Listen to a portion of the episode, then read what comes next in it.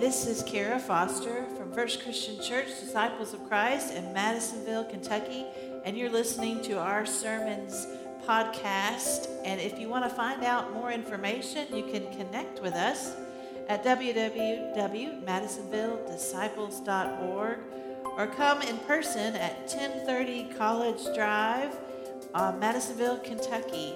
Subscribe and enjoy these podcasts.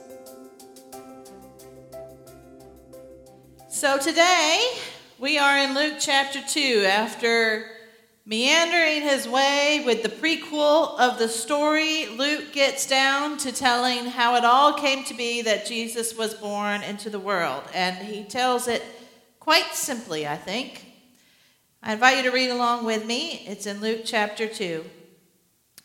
In those days, a decree went out from Emperor Augustus that all the world should be registered. This was the first registration. It was taken while Quirinius was governor of Syria. All went to their own towns to be registered. Joseph also went from the town of Nazareth in Galilee to Judea to the city of David called Bethlehem, because he was descended from the house and family of David. He went to be registered with Mary, to whom he was engaged, who was also expecting a child. And while they were there, the time came for her to deliver her child. And she gave birth to her firstborn son, wrapped him in bands of cloth, and laid him in a manger because there was no place for them in the inn. In that region, there were shepherds living in the fields, keeping watch over the flock by night. Then an angel of the Lord stood before them, and the glory of the Lord shone all around them, and they were terrified. But the angel said, Do not be afraid, for see, I'm bringing you good news of great joy for all people. To you is born this day in the city of David a Savior, who is the Messiah, the Lord. And this will be a sign for you. You will find a child wrapped in bands of cloth and lying in a manger. And suddenly there was with the angel a multitude of the heavenly host praising God and saying, Glory to God in the highest heaven, and on earth peace among those whom he favors. And when the angels had left them and gone into heaven, the shepherds said to one another, Let us go now to Bethlehem and see this thing that has taken place, which the Lord has made known to us. So they went with haste and found Mary and Joseph and the child laying in the manger. And when they saw this, they made known what had been told to them about this child, and all who heard it were amazed at what the shepherds told them. But Mary treasured all these words and pondered them in her heart. The shepherds returned, glorifying and praising God for all they had heard and seen as it had been told to them. Now, in the two versions of the story of Jesus' birth that we have from Matthew and Luke, you can probably guess which one is my favorite. It's nothing against the wise men that Matthew tells about, but there's just something about these rough and tumble shepherds now, of course, both stories have a lot of commonalities, but one talks about shepherds, one talks about wise men. But it's safe to say that neither wise men or shepherds are exactly on the VIP list in their day. Shepherds were considered dirty, rough, unruly. They spent their days living off the land and the fields. Matthew's wise men are outcasts in a different way. They are non Jews likely practitioners of Zoroastrianism from the East, the scripture tells us they were readers of the stars. Luke mentions that Emperor Augustus wanted to take census of his entire empire. It was incredibly inconvenient, forcing civilians to travel great distances. And the sad irony is that you all know too well that this very area that we are talking about today, Israel, Palestine, even Syria, continues to see where people are caught up in political upheavals and dramas much larger than their own life. Good people caught up in this political turmoil. And the timing of the census could not be worse for Mary and Joseph. Joseph would have had to leave his work, his income, travel with a fiance. How scandalous that still is. They make their way towards Bethlehem, his family home. And when they get there, They can't find a place to stay. The hotels are all booked up. There's no Red Cross shelter to be found. They are homeless. And while they are there, Mary gives birth. She gives birth in a barn. In the midst of smelly, dirty animals, hay, and dirt, Jesus comes into the world. Now, it doesn't get much lower than this. He wasn't born in Jerusalem, the city of kings and rulers. He's not born into the royal palace. There's no silver spoon in his mouth. He doesn't even have a spoon. They are homeless, caught in this political drama, everything beyond their control, with no one and no one and nothing to depend on. Can you imagine for just a moment how they must have felt with everything beyond their control?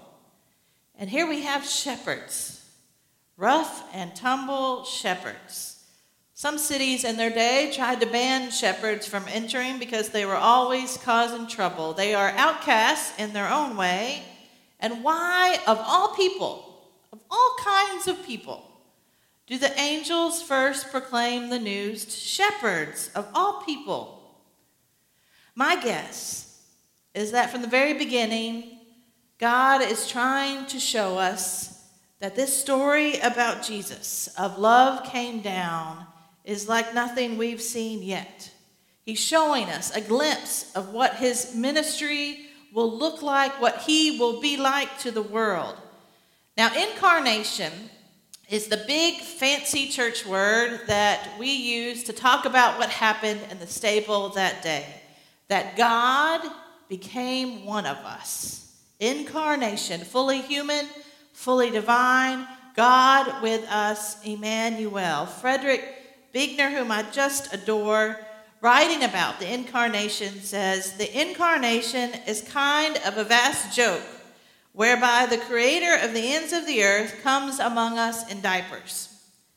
And if you listen to the story I read, if you even come tonight at six o'clock, and drive through our campus and look at the scenes that are displayed, you will realize that these people are not powerful, they're not rich, they are common, they are peasants, they are low, they are outcasts, and they are outsiders. And it's to these people that Jesus comes. This is how God's epic love story begins to the broken and the hurting and the scared and the lost. Sound familiar? To the broken, to the scared, to the hurting, and the lost. He comes. There's a modern language of the Bible called the message. And I, I, like to read it sometimes because hearing it in a very common, ordinary language helps me to sometimes have some new insights into the scripture. And this is how the message says, John chapter 1, where John talks about the incarnation. It says, The Word became flesh and blood and moved into the neighborhood. We saw the glory with our own eyes, the one of a kind glory, like Father, like Son, generous inside and out, true from start to finish. Word became flesh and blood and moved into the neighborhood. Church, I think as we have all glimpsed this disaster in our community and beyond, we've seen rubble, We've talked to broken and lost and hurting and scared people. It's important, I think, that we not forget that Jesus is already there. That Jesus is already there in the midst of it all. Remember? Love moved into the neighborhood. Love moved into the neighborhood. God with us, generous inside and out. There is no pain, no hurt, no loss, no grief too big that he cannot get his arms around. You know, this week I spoke to someone on the phone from Dawson Springs who lost her home. I did not know her, and she and I were talking on the phone, and she mentioned to me that earlier this year she lost her husband and her brother to COVID. And on last Friday night, she lost her house the house that they had lived in their entire marriage. And she told me it feels like she's lost another piece of him. And I said many things to her as we talked on the phone. I um, asked her if she was safe and had a place to stay, and she's staying with her daughter. She's fine, she's secure. I mentioned some resources in the community. She already knew all about them. I mentioned to her that she could reach out if she needed hands for cleaning up, for salvaging, and she appreciated that. And then I said, before I hung up, I said, You are not alone.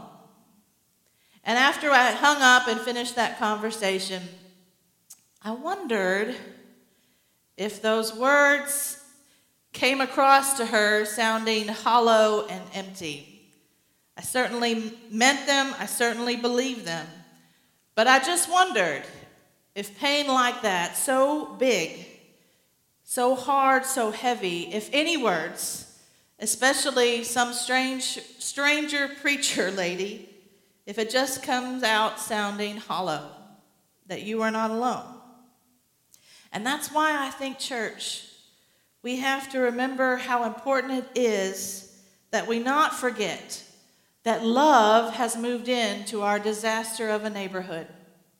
It's why we work in this next week and in the weeks and days ahead in big and small ways to remind people everywhere of this truth that we are not alone. Because 2,000 plus years ago, love moved into the neighborhood right in the midst of our messy lives, not for the perfect or the VIP or for those who have Pinterest worthy Christmas trees in their houses. It's for us, for you, for you, for me, for the broken, the hurting, the scared, and the lost. Love moved into the neighborhood. Emmanuel, God with us. So, what do you need to do this week to remember this truth for yourself? What do you need to do this week to remember this truth for someone else, to help them remember? And maybe that looks like handing out hot cookies and cocoa tonight at the drive through, or paying somebody's hotel bill, or doing somebody's laundry, or showing up at a stranger's house to help them pick through the rubble. It's giving a hug, or a prayer, or a gift, or singing carols on Wednesday. What do you need to do? to remember this truth today. On Friday, I was talking to Pastor Mike from First Christian Church, Dawson Springs. Their building is fine, but they have, of course, had a lot of damage and loss amongst their own church community. And of course, we know the town as a whole is just absolutely wrecked. And he said something to me that really resonated with me, and I thought I would share it with you today.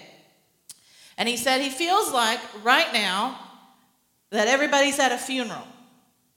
He said it's a funeral in the sense that everybody's coming. Everybody's coming out from all over and they're showing up and it means so much and there's plenty of food everywhere you turn. He said, But I know, I know in a couple of weeks everyone's going to go back home. And that is when the hard work of grief will begin. Church, we will be here. We will be in the neighborhood for the long haul, for the people of Hopkins County and beyond, for our brothers and sisters, so that we all don't forget that truth that Jesus is not a Savior for the perfect and the high and mighty and the powerful or the rich or the ones who have their act together. He's for you. He's for you. Because love moved into the neighborhood. Thanks be to God. Hark the herald angels sing. Glory to the newborn King. Amen.